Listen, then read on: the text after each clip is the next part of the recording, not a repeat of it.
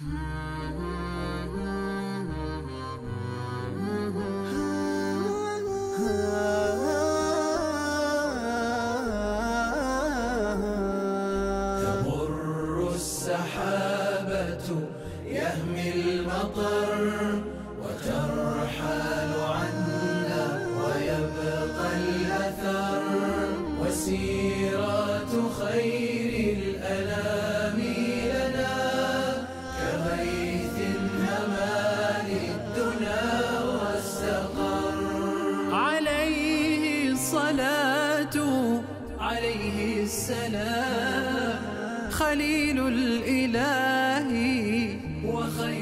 البشر. هنا ربوة من ربى السالفين وإيماض برق لبعض السير. هنا النبع عذب يروي الظما ويروي لنا المبتدأ والخبر. بسم الله الرحمن الرحيم. الحمد لله رب العالمين والصلاة والسلام على أشرف الأنبياء والمرسلين سيدنا محمد وعلى آله وأصحابه أجمعين. من رجال إياد لقيط بن معبد الإيادي الشاعر الفحل من فحول الجاهلية في الشعر.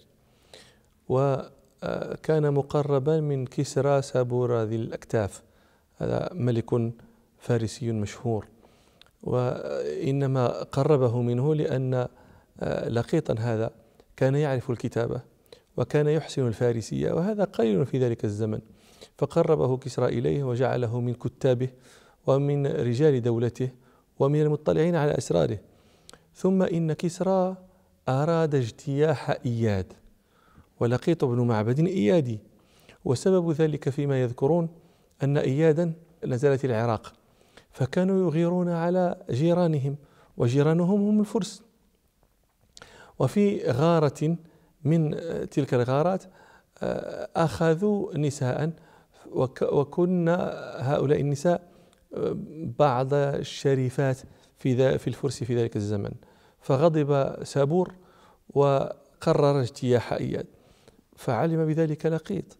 فأراد أن يعلم قومه ويخبرهم بالذي يهيئه لهم كسرى سابور ذو الأكتاف. هذا هو سابور هكذا عربت العرب اسمه. هو يقال له شاه بور. شاه بور شاه الملك وبور هو الابن ابن الملك. هذا معنى شاهبور وهذا الاسم. له قصة لعلنا إن شاء الله نذكرها في محلها. فلما علم لقيط بذلك أراد أن يخبر قومه بالذي يزوره في نفسه كسرى. فبعث إليهم بأبيات يقول فيها سلام في الصحيفة من لقيط إلى من بالجزيرة من إيادي فإن الليث كسرى قد أتاكم فلا يشغلكم سوق النقاد. الجدل لا يشغلكم الجدل والكلام ونفعل ولا نفعل ونهم ولا نهم وهو جاي هو. فإن الليث كسرى قد أتاكم فلا يشغلكم سوق النقاد. أتاكم منهم ستون ألفا يزجون الكتائب كالجراد. على حنق أتينكم فهذا أوان هلاككم كهلاك عاد. وبعث إليهم أيضا قصيدة أخرى يحرضهم فيها على القيام لمواجهة كسرى ومقاتلته وينذرهم بطشه وسطوته. وهي عينية جميلة جدا طويلة مطلعها يا دار عمرة من محتلها الجرع هاجت لي الهم والأحزان والوجع. تامت فؤادي بذات الجزع خرعبة مرت تريد بذات العذبة البيع. يقول فيها بل أيها الراكب المزجي مطيته نحو الجزيرة مرتادا ومنتجعا. بلغ إيادا وخلل في سراتهم إني أرى الرأي إن لم أعص قد نصعا يا لهف نفسي إن كانت أموركم شتى وأحكم أمر الناس واجتمعا. ألا تخافون قوما لا أبا لكم أمسوا إليكم كأمثال الدبا سرعا أبناء قوم تآيوكم على حنق. لا يشعرون أضر الله أم نفع لو أن جمعهم راموا بهدته شم الشماريخ من كهلان لانصدع لا الحرث يشغلهم ولا يرون لهم من دون بيضتكم ريا ولا شبعا. وأنتم تحرثون الأرض في سفه. في كل معتمل تبغون مزدرعا وتلبسون ثياب الأمن ضاحية لا تجمعون وهذا الليث قد جمع. يقول فيها يا قوم إن لكم من إرث أولكم عزا قد أشفقت أن يودي وينقطع. وما يرد عليكم عز أولكم إن ضاع آخره أو ذل واتضع. قوموا قياما على أمشاط أرجلكم. ثم افزعوا قد ينال الأمن من فزع. يا قوم بيضتكم لا تفجعن بها إني أخاف عليها الأزلم الجذع.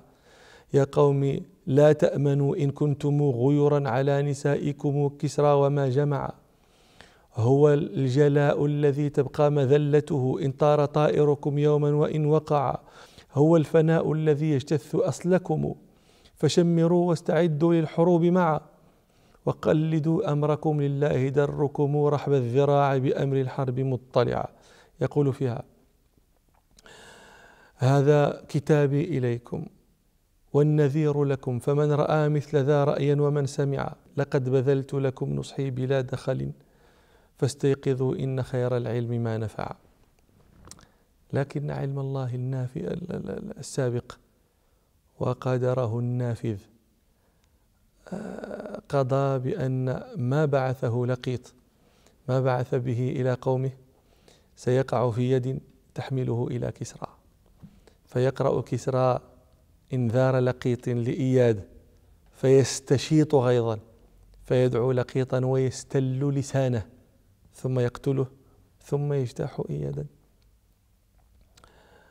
ومن رجال إياد كعب بن مامة الإيادي. الجواد الفحل الشاعر الفارس الذي يضرب به المثل في الجود فيقال لمن استجاد إنسانا لمن رأى منه الكرم الذي لا نظير له هذا أجود من كعب بن مامة. وإياه عنا جرير في قوله فما كعب بن مامة وابن سعدى بأجود منك يا عمر الجواد. هذا البيت لجرير من قصيدة له يمدح فيها عمر بن عبد العزيز. رحمه الله مطلعها أبت عيناك بالحسن الرقاد وأنكرت الأصادق والبلاد. لعمرك إن نفع سعاد عني لمصروف ونفعي عن سعاد. يقول فيها إليك رحلت يا عمر بن ليلى على ثقة أزورك واعتمادا تعود صالح الأخلاق إني رأيت المرء يلزم ما استعاد. ما, ما, ما, ما جعله الإنسان عادة له فإنه يلزمه فتعود صالح الأخلاق. لتكن لك عادة. تعود صالح الأخلاق إني رأيت المرء يلزم ما استعاد. يعود الحلم منك على قريش وتفرج عنهم الكرب الشدادا وقد أمنت وحشهم برفق ويعيي الناس وحشك أن يصاد. وتبني المجد يا عمر بن ليلى وتكفي الممحل السنة الجماد. وتدعو الله مجتهدا ليرضى وتذكر في رعيتك المعاد فما كعب بن مامة وابن سعدى بأجود منك يا عمر الجواد. وكعب بن مامة هو الذي يضرب به المثل في الجود. قال أبو عبيدة مع عمرو بن المثنى أجواد العرب ثلاثة كعب بن مامة الإيادي وحاتم الطائي وهرم بن سنان المري قال أبو عبيدة هو كعب بن مامة صاحب القصة المشهورة في الجود. خبر هذه القصة أن كعب بن مامة خرج في ركب في قافلة ومعهم رجل من النمر بن قاسط. خرجوا في شهر ناجر. شهر ناجر عند العرب هو كل شهر شهر يأتي في شدة الحر. سموه ناجرا لأن الإبل تنجر فيه يشتد عطشها فلا تكاد تروى من الماء. فخرجوا في رحلة في هذا الشهر وضلوا الطريق. بقي معهم ماء قليل. فتصافنوه. تصافنوا الماء أن يأخذوا أن يأخذوا تأخذ الجماعة قعبا. فتجعل فيه حصاة. فيصبون الماء في ذلك القعب إلى أن تغمر الحصاة. إذا غمرت كف الصاب من صبه ويعطي لمن معه ليشرب وإنما يصنعون هذا ليشربوا جميعا قدرا متساويا قدرا واحدا. وتلك الحصاة التي تكون ميزان ما ميزان الكف هذه هذه تسمى مقلة. قال فشرب القوم فلما جاءت آه، جاء الساقي إلى كعب وأعطاه الماء نظر كعب فإذا النمري هذا الذي من النمر بن قاصد ينظر إليه بل يحدد النظر إليه. ففطن كعب بن مامة إلى أن النمري يريد أن يشرب. فقال للساقي اسقي أخاك النمري. فشرب النمري ماء كعب. فرحلوا يومهم ذاك. ما شرب كعب هذا يومه. ولما كانت النوبة من الغد تصافنوا بقية مائهم. فلما جاءت النوبة عند كعب وصب له الصاب إذا بالنمري ينظر إليه. فقال كعب نسقي أخاك النمري. فأعطاه نصيبه من الماء أيضا. فلما قاموا ليرتحلوا قالوا ارتحل يا كعب. فلم يكن معه قوة للنهوض. وكانوا قد أشرفوا على الماء قربوا منه. فقالوا له ريد كعب إنك وراد. ريد أش يعني ادخل الماء. قريب الماء قريب منك. إنك وراد فلم يستطع الكلام. فخيلوا عليه بثوب يقونه من السباع أن تنهشه وتركوه فمات مكانه. ففي ذلك يقول أبوه يرثيه.